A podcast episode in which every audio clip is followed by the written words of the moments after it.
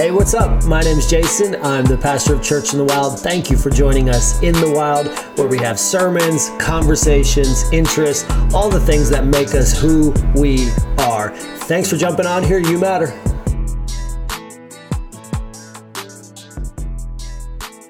but I have a lot of ground to cover in a very short amount of time. And I think that it's important that we take notes. Um, whether you're an established church person, you've been in church for a long time, I think today's a really good day to take notes um, just so you can read and go over and, and research and look at some of the things. We've got so much ground to cover. And if you're new, um, and this is like you're, you're new to the church world, there's going to be some things said today that you're going to be like, what in the world are we even talking about? I've never heard of any of this, okay? It's good to take notes if you're new and you're not like, what are, what are we talking about? It's good to take notes then as well because the longer you're in church, you're going to run into somebody who will tell you one very extreme end of something we're talking about, and they'll probably take a verse out of context and tell you one thing or another, and it's going to be very confusing for you at some point, and it's nice to be able to go back and research and say, hey, you know what, I remember, and look up the scriptures at that point. So I would encourage you, please, please take notes. Um, also, if you would like to hear the full list of things we believe on this. It is about a 25 minute YouTube video. Um, it is on our Church in the Wild YouTube page. It is also on our Spotify podcast. Okay, so there is about 25 minutes more that I had to get take out of here, uh, so we can be done in time, and we still might not be done in time. Um, so there's just a lot, and I would encourage you, encourage you, encourage you to go into that. Um, and then this um, we're going to watch a, a, video in just a minute about one of our wildlife groups. But before we do that, I want to say this. Um, I made four good decisions in my life. All right. One of them was to accept Jesus Christ as my Lord and Savior. Another one was um, to marry my wife. Another one was to stop reading the Bible based off my background and what I thought I believed because someone told me when I was a child. And instead, read the Bible and say, okay, God, what is the Bible trying to tell me?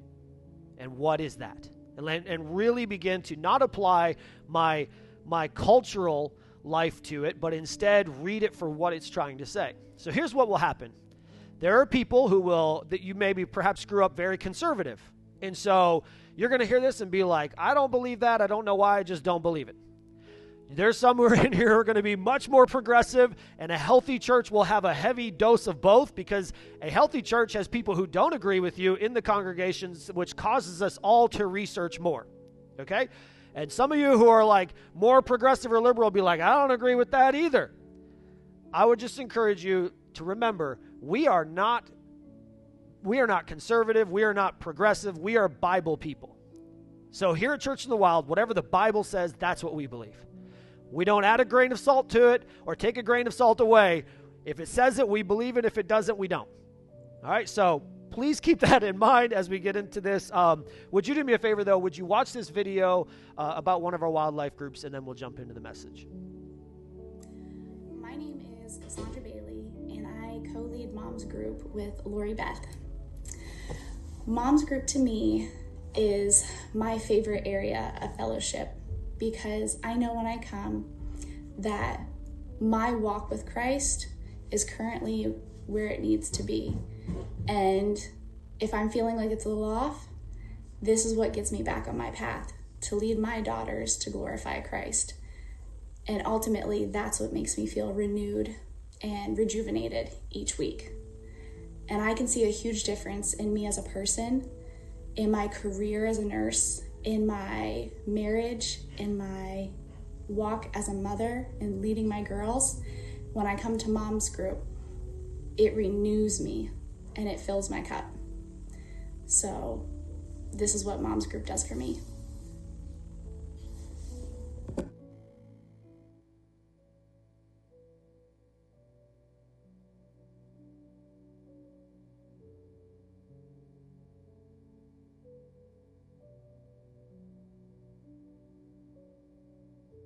A men's group uh, that meets yesterday. We had a great time. Uh, Saturday mornings, we have a married couples group that meets tonight. That one is awesome. It's really healthy and good. Uh, young adult group that le- meets tonight. Shout out to the young adults, the best squad there is. Uh, yeah, we have um, a ladies group, a men's group. We got just a lot of good, really good wildlife groups. And what they do is they study the Bible together in community. They pray together, spend time eating together, just having a good time getting to know each other better. And I think that's very important. Okay, Acts chapter 2. Acts chapter 2, verse 1.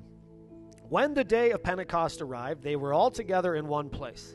All right, we're going to have to go through this section by section. I apologize to whoever's doing the slides today. I'm going to be all over the map if we don't do it this way. We talked about in, in week one of Begin Again how Jesus sent people on his mission. We said, Church in the Wild, our mission is his mission. If he's about the mission, we're all about that mission. What he says, that's what we're wanting to do. But we talked about in week two, he told them to wait. And they had to wait to that for that mission. They were waiting, they were all together in one place. Last week we talked about how you got to be in unity. Gathering and prayer leads to unity. And they were all together, gathered in prayer, unified. And this is the result of what we talked about that week, okay? When the day of Pentecost arrived, they were all together in one place, and suddenly there came a sound from heaven like a mighty rushing wind. Now, I want to point out right here the word like is a very important word in the Bible. Okay? Um, what will often happen is if we don't read each word, we will become guilty of saying things like, oh, so the wind means if the wind's blowing, that's the Holy Spirit, so we will worship the wind. Okay? We need to make sure that we read the Bible for what it says, not what we think it says. Or we'll end up being people who will say, oh, so a hurricane was the Holy Spirit blowing and destroying a place and things like that. The Bible says like for a reason uh, like a mighty rushing wind, and it filled the entire house where they were sitting. And divided tongues, like as a fire, appeared to them and rested on each of them. Okay? Um, these are very important. We'll talk about them in a minute. And they were all filled with the Holy Spirit, and they began to speak in other tongues as the Spirit gave them utterance. Now there were dwelling in Jerusalem Jews, devout men from every nation under heaven. And at this sound, the multitude came together. They were bewildered because each one was hearing them speak in his own language. Very important part. Can't say that enough. In his own language. They were all amazed and astonished, saying, Are not all these who are speaking Galileans? This is an important thing that they're asking. I grew up in the Upper Peninsula of Michigan. People would refer to us very affectionately as hillbillies, rednecks, Yoopers, all these wonderful, very affectionate names that they gave us. And what they were implying with all of those names is you guys are not very educated. That's that was the that was the implication, uh, right? So um, people, when they would call us those names, they were not really calling it in the best way. What's happening here is guys like Peter, James, and John are not the most highly educated people, and so they're not naturally fluent in seven different languages. Okay? So when people are hearing them speak in multiple languages, people the Bible is pointing out these guys are not the most educated men in the room. So this is not a natural thing that they would just know how to speak all these different languages naturally. Okay?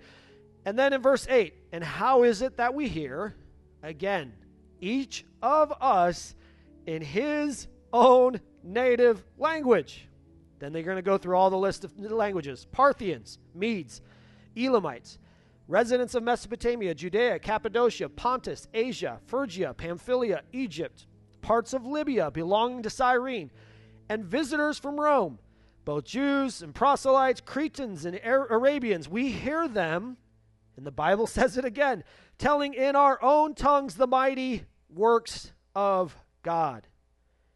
They were all amazed and perplexed, saying to one another, What does this mean? But others mocking said they are filled with new wine. There is always going to be a critic in the room, no matter what. And the Bible throws that in there like social media trolls, they were there back then, right? So they were still there. Um, now, I want to talk about these three things, okay? Let's talk about, first of all, the wind. Let's talk about the wind. Wind is very, very important. Now, the Bible, we, we said this says it was like a mighty rushing wind, but wind is very, very important in the Bible what happened at the creation of man.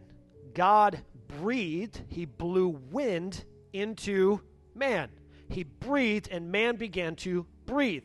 He went from being a, a useless form into someone who was alive. And he had purpose, he had life, he had power at creation because of the breath, the wind of God. Okay? Um, at the Red Sea, the children of Israel are trapped, they have nowhere to go. The Egyptians are coming after them. They're hopelessly outnumbered. They're not able to fight. What does the Bible say? A great wind begins to blow, and the waters are divided, and they go free. At that moment, God is creating a brand new nation, one who is no longer slaves.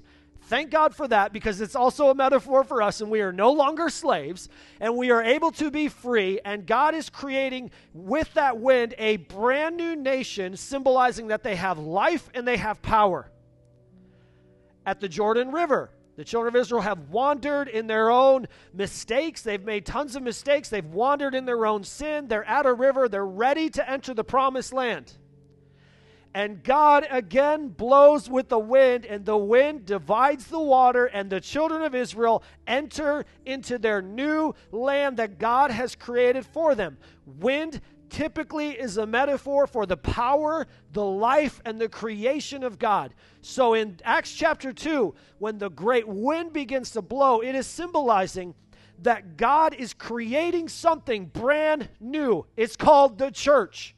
And He's not only creating the church, He is creating it full of life and of power. And this is what that symbolizes. Next, fire we recognize that in the Old Testament, there's lots of accounts of fire. There is the, um, the burning bush that Moses encounters. It's this bush that's on fire, and yet it does not get consumed. There is, of course, animal sacrifices all through the Old Testament. And what would happen is every now and then they would build these, these, these sacrifices, and fire would fall down and it would consume the sacrifice. There is the pillar of fire leading the children of Israel out of Egypt and through the wilderness and into the promised land. And then, of course, there is Mount Sinai. Mount Sinai at some point becomes so overcome with the presence of God that fire descends on this mountain and no one can go near it but Moses. Fire in the Bible represents the presence or the glory of God, and it signifies the purity or the light of God.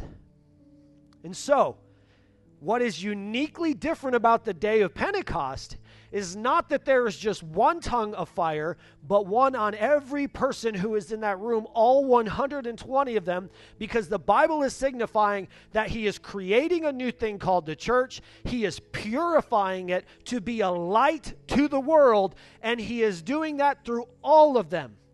That is why we don't believe that it's my mission to change the world and your job to just come sit down and watch me do it. That's why we believe that we are the church. It is not me that is the church, it is all of us together. We are the church. Because individual tongues of fire fell on individual members. And God created and purified his church and made it to be a light to the world. Next, the one that is everyone's wondering about, the one that's controversial. No one cares about the wind because, I mean, truthfully, who's going to ask, hey, Holy Spirit, blow wind on my face? My hair's a wreck, right? No one's going to ask, Holy Spirit, descend like a fire on top of my head. Have you ever smelled burning hair? Right? Like, that's not a pleasant thing. I, one time, with a bunch of young adults, was uh, barbecuing and somebody poured a bunch of uh, charcoal lighter fluid on the charcoal and shut the lid of the thing and walked off. And I didn't know this. And I walked over and opened it up and lit the thing. And it was like within seconds, I was like, boom, just covered in flame. I could hear myself screaming, I'm not going to lie, like a six year old kid. Like maybe like a six year old girl. I mean, just woo! Like I was screaming. It melted my shorts pretty much off. Not a great thing. Uh, my hair was singed off. I had second degree burns all down my arm. I was like on fire for a hot second. It was it was chaotic. I have never in my life, Holy Spirit, please do that again. Right? That's not what any of us want. What people love is this next one, and what we're going to talk about is this next one. But to understand tongues and to understand what happens at the day of Pentecost, we have to go all the way back to Genesis chapter 11. Genesis chapter 11. Now the whole earth had one language and the same words. And as people migrated from the east, they found a place in the land of Shinar and settled there. And they said to one another, Come, let us make bricks and burn them thoroughly. And they had brick for stone and bitumen for mortar. Then they said, Come, let us build ourselves a city and a tower with its top in the heavens, and let us make a name for ourselves. That is the temptation we all face, lest we be dispersed over the face of the whole earth. And the Lord God came down to see the city and the tower which the children of man had built. And the Lord said, Behold, they are one people they have all one language, and this is only the beginning of what they will do. Nothing that they propose to do will now be impossible. Let us come down and confuse their language, so that they may not understand one another's speech.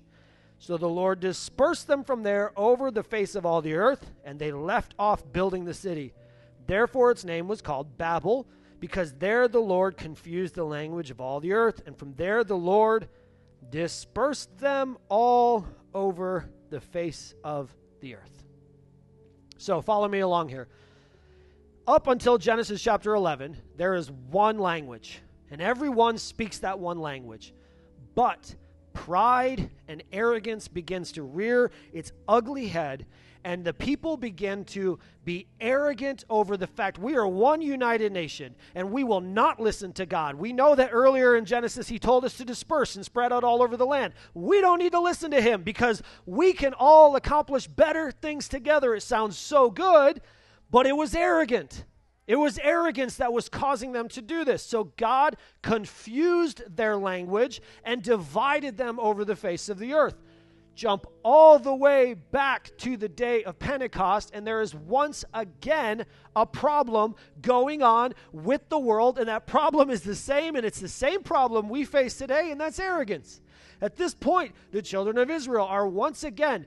They are, they, are, they are captives to Rome, and they have children of Israel who are dispersed all over the world, and there is this, this problem with many of them who they begin to, well, you're not a true child. You're not a true child. Well, you're over here. And there's another sense of arrogance. And then God moves and the Holy Spirit descends and God does something that once again does it does not divide this time, it unites them. And what he does is he enables them to speak in their own language, and it is heard in all the other languages of people all around them. The Bible says this over and over again in Acts chapter 2 they heard it in their own language. This is equivalent to something that Rajiv sent me. It is his church praying for me in their dialect in India.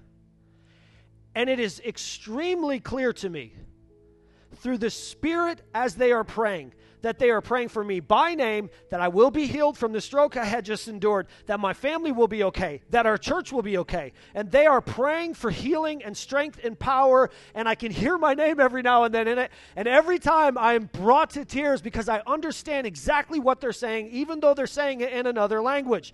This is what occurs on the day of Pentecost.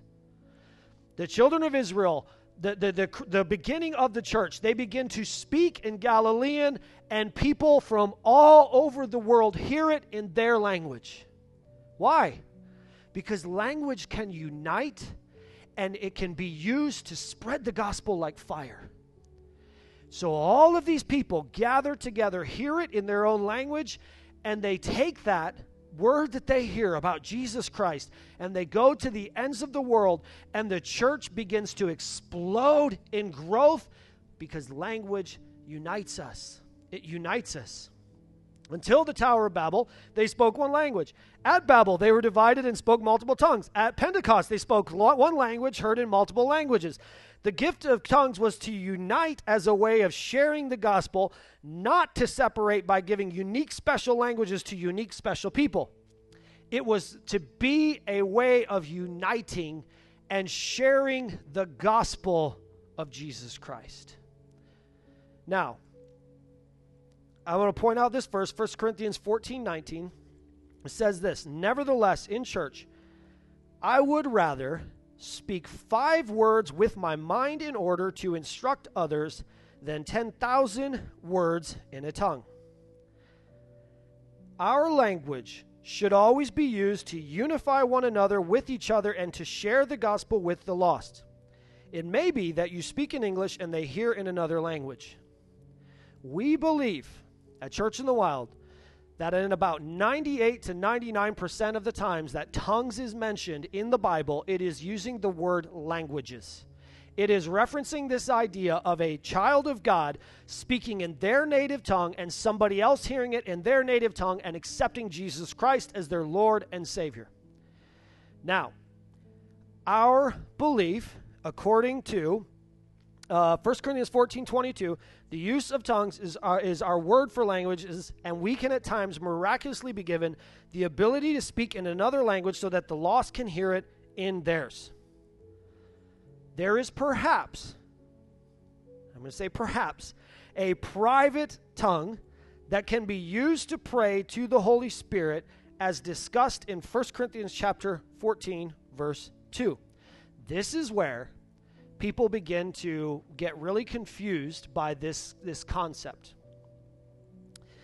There is only used um, but, okay, but this should only be used in the case of between one to three people in a very rare occurrence when the Holy Spirit overwhelms you and the gift is given at your salvation, not in a special other moment later on as someone else tells you you have received it. It is given to you at your salvation. There are those who believe that they, in private, they may cry out to God in words they cannot understand, and we recognize that this may be able to happen. So here's what we mean by this. This definition of 1 Corinthians 14 2 is different than the rest of the definitions about languages. It's this idea that you're not in your mind and you're trying to communicate to God, but you just don't know what to say, and so the Holy Spirit speaks it for you. This is typically what we in America will hear when the word tongues is described. Not languages, but we'll typically hear this and think this. And we would say that perhaps that definition may be correct, but we would add that the entire chapter of 1 Corinthians, chapter 14, a lot of people will read one verse and decide, but if you read the entire chapter, it says that it is meant to be used in private. In fact, the Bible says it is never to be used in church, but only to use to give to the lost. So there is that argument as well that it's not ever to be done except for to the lost. But we believe that you may perhaps receive this, this ability to pray to God in private. And we would encourage you to read all of 1 Corinthians chapter 14 and listen to our YouTube channel so we can break all of what that means down. But here's the, here's the definition for us. The Bible says in 1 Corinthians chapter 14, it should not be done in public because it does one thing it edifies only the one doing the speaking. Let me tell you one story. This is a funny story when I was like 10 or 12. Uh, it didn't start off funny, but we were at a state fair. And I was walking along, and a man near nearby had fallen over. He had had a heart attack, and, and I was one of the first people there. And we called 911, and people began to do CPR, and they rushed in. And we, a bunch of us believers who were all from different churches, none of us knew each other, we all began to pray. So we're gathered together, we're all holding hands. Besides, there's one dear old saint who has a NASCAR shirt and a mullet. She's not holding hands because she's off in the back with her Mountain Dew and her, and her cigarette, and she's praying out loud in the back. The rest of us are holding hands. We're all praying, and I begin to hear someone do something I had never heard it up until this point. They begin to mumble. And I'm like, okay, all right. And they get louder, and then they begin to get louder, and they begin to get louder. And finally, at one point, this person says, Hey, I just healed him. The rest of you, stop praying. You're interrupting me. And this other lady across from her says, No, you didn't. I interpret tongues. You cursed him. And then they begin to yell at each other while the rest of us are praying. And at this point, the dear old saint with the, with the, the Mountain Dew and the cigarette and the NASCAR shirt says, Hey, the man's dying. Shut up and pray. and all, everyone's like, Oh, right. And we all go back to praying. This was somebody who was using what should have been done in private to edify themselves. They were angry when other people were praying that their prayer was not louder than everybody else's prayer. Okay?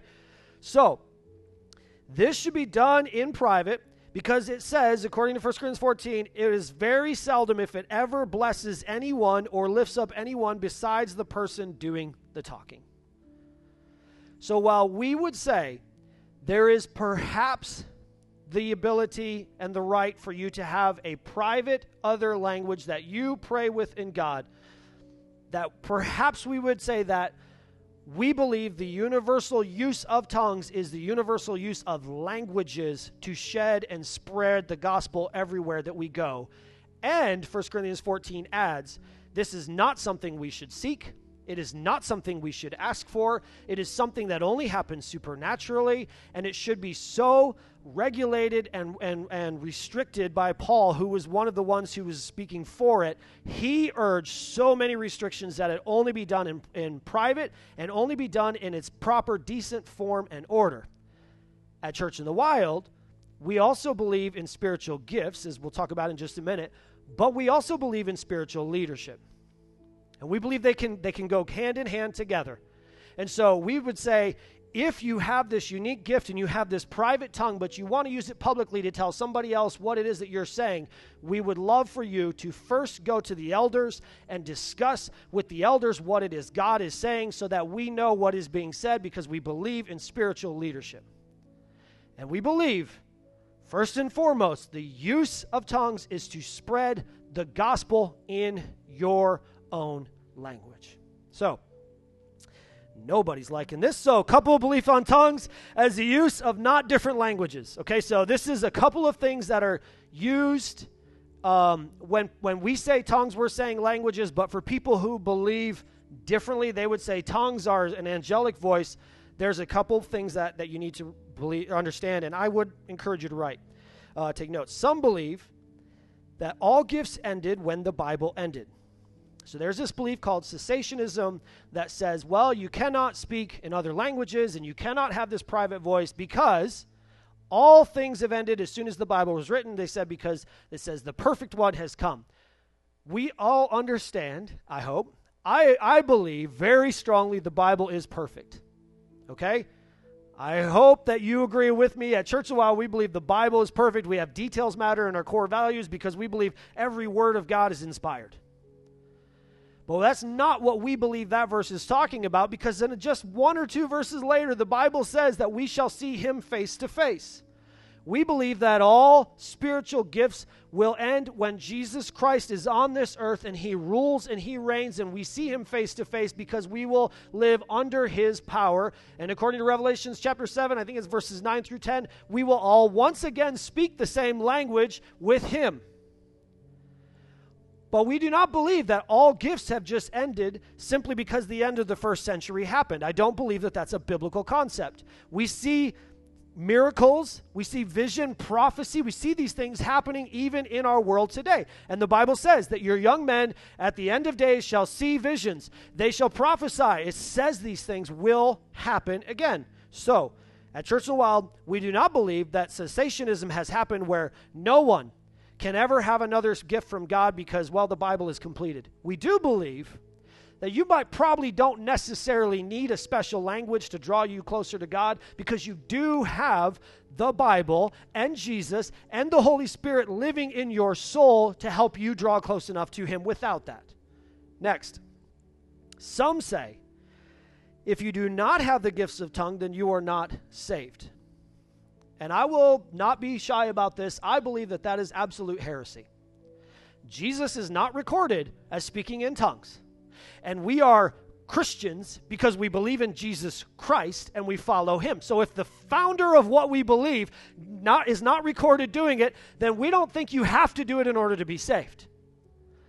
We believe that salvation occurs when you accept Jesus Christ as your Lord and Savior. It is not when suddenly you get the ability to speak a different language. It is only when you accept Jesus that you are saved. Now, next, some will say that you must be baptized and speak in tongues, and then you're saved. They'll add that in. But once again, Although Jesus was baptized, we see him saying to the thief on the cross, Today you will be, with me in paradise. And the man did not get off the cross and go get in a pool of water and then come back. That did not happen. And so we believe that that is not a biblical mandate for salvation. The thief on the cross did not show anywhere in all any of the gospels that he got down the romans were like you know what? We'll kill you tomorrow. Come back after you're baptized and you can speak in a different language. That didn't happen. Jesus said today you will be with me in paradise. Still others will say you need to receive a second baptism later so that you will then receive this power.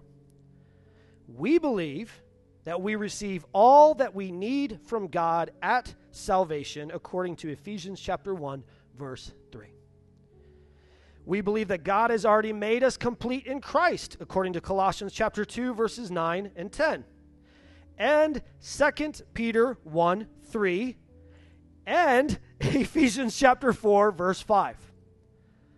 What we believe is I'm gonna I, I wrote it all down. So the baptism with Holy Spirit occurs the moment a person is saved. It is not the same experience as salvation, but happens at the time of salvation. It is not a second experiencing experience following conversion. God has given believers everything in Christ. When we are saved, we are complete in Him. We lack nothing. There is nothing else for Him to give to us. Nowhere are believers commanded to receive a second blessing that gives them power. All power is readily available. The power of the Holy Spirit working in a person's life is something that should strongly be desired. Some who have legitimately experienced the Spirit power label the encounter as baptism with the Holy Spirit, whereas the Scripture calls this experience the filling of the Holy Spirit. So here's what we believe you don't need to get second baptized to receive the Holy Spirit, you receive Him at salvation. However, you can be filled with the Holy Spirit daily. And He can empower you to live in a broken, fallen world, just like He did the church at the day of Pentecost. You can have a day of Pentecost experience every day of your life by being filled with the Holy Spirit. But we do not believe that it is a requirement for an entirely different experience. We baptize at Church in the Wild in the name of the Father, Son, and the Holy Spirit. And we have three people present at baptism to represent all three. Why? Because Jesus went down into the water, and the Spirit of God descended on him like a dove. And God the Father said, This is my beloved Son. So we have three people in all of our baptisms to represent that. Now, some of you right now are like, okay, how does this apply to my life at all? Okay, so let me just sum everything up. Worship team, you guys can, can come back up. We'll finish in just a minute. We don't ban the use of tongues in private prayer. If there's two or three of you praying and you believe, you know what, I just can't under I, I, just can't say what God is trying to tell me to say, and I don't know what to say, so I'm just going to ask Him to speak it. We are not going to ban it. However, we don't believe that that is the use of tongues. We believe that the use of tongues is languages, but we would never say to someone, simply because you believe a little bit differently than us, you're not allowed to be who you want to be. Again, language was supposed to unify. As soon as they became filled with the Holy Spirit, what happened? Peter began to share the gospel. We are less concerned with you desiring a special tongue and far more concerned with what you do with the one God has already blessed you with. I would rather you speak five words in your natural tongue than ed- that edify others and share the gospel than I would you come in and say 10,000 words in another special language that no one understands and only edifies you. I would prefer that you are passionate about edifying others in the language and tongue that God already gave you, then you be consumed with God, give me a different one. God is a God of principles. And what does God do with his principles? You have two talents and you use them wisely, I'll give you four. You have five, you use them wisely, I'll give you ten. Why would God bless anyone with a second magical language if they're rude and unkind and refuse to share the gospel with their natural one. I don't find that. I'll tell you one more story. I had a friend, he worked at a church. There was a man down in the front. He and I were both there. We legitimately thought the man was having a seizure. He was trying to be polite. The man started shaking and, and like on the ground, And he went and he said, Hey, and he grabbed the man, Are you okay? And this man began to then swear at him and threatened to kill him. To the point where, for one week straight, the man showed up where we worked every day and tried to kill this man until we got the police to take the man away. This is a man who is claiming he has this special tongue, but clearly is not managing the one God has already blessed him with in the first place. This is what we are talking about. We believe the use of languages is to lift up Jesus Christ and share him with everyone around us that is possible to share with. And we believe that every now and then God will use our English language to be heard in Portuguese, to be heard in French, to be heard in, uh, in Spanish, to be heard in all these different languages all the world. We believe that that can happen. But we are far more concerned with whether or not you cut down other believers and are rude to other believers with the tongue God gave you, and whether or not you share the gospel of Jesus Christ. The primary purpose, if I haven't been controversial yet, I'm about to be. The primary purpose of the Holy Spirit is to share the gospel of Jesus Christ. It is not to divide us by giving us special secret superpowers that nobody else understands so it makes them not as good as us. The primary purpose of the Holy Spirit is to unify the church, to share the gospel of Jesus Christ everywhere we go. The gospel of Jesus, the one who saved you, the one who redeemed you, the one who created you, the one who bought you back when you were lost in your sins. We are passionate about sharing his message, and we believe the Holy Spirit will fill us to be able to do that. So, you can stand to your feet. We're going to sing here in just a minute. I would strongly encourage you to watch our YouTube video because our time's gone and I got about 40 more minutes left that I need to speak. So, stand to your feet. We're going to worship one more time. What are you doing with the voice God has given you? Now, some of you right now are like, yeah, told him. What do you do with your voice? Are you right about something and not right about sharing that thing with others? Are you more consumed with, I know what I believe, and not telling anybody about it? We as the church should be filled and empowered to share the gospel everywhere with everyone. And God will remove obstacles and unify us as we do this. He will remove barriers of language and space and time, and He performs wonderful miracles all the time. We see Him working, and I believe that He is working right now. Last week, in the middle of worship, God began to work in my heart about something that I could not explain apart from the Holy Spirit is now filling me and working on this thing that I need to be worked on. I, I got, we got to be done. I got one more story. I was at a Hillsong concert. I don't know if you have a hard time standing right now. Try going to a Hillsong concert. It's like three hours of standing and jumping around. And about halfway through, in the middle of this song about how great God is, I'm singing and I'm into it and I'm worshiping. Lance had the full Jason worship experience last week by sitting by me, and I just go crazy, right? And all of a sudden, in the middle of that, God says, Okay, cool, but what about that one pastor that you criticized? And I was like, Oh. I had to get on my knees in the middle of a concert, surrounded by 10,000 people, some of them pastors I knew, one of them the guy that I criticized, and beg God to forgive me for the words that I had used. If that's not the Holy Spirit, what is? If God can do that, He can do anything in and through us. We can change the world if we will stop being so distracted, sidetracked, and divided and begin to unite under loving and being kind and gracious to everyone. Listen, there are people who believe that if you speak with another tongue, you are demon possessed. And there are people who believe that if you don't speak with another tongue, then you are demon possessed. And we would say, we don't agree with either of those, but we want to love everyone, whether they agree with us or not. And we want to share the gospel of Jesus Christ with every word in our tongue.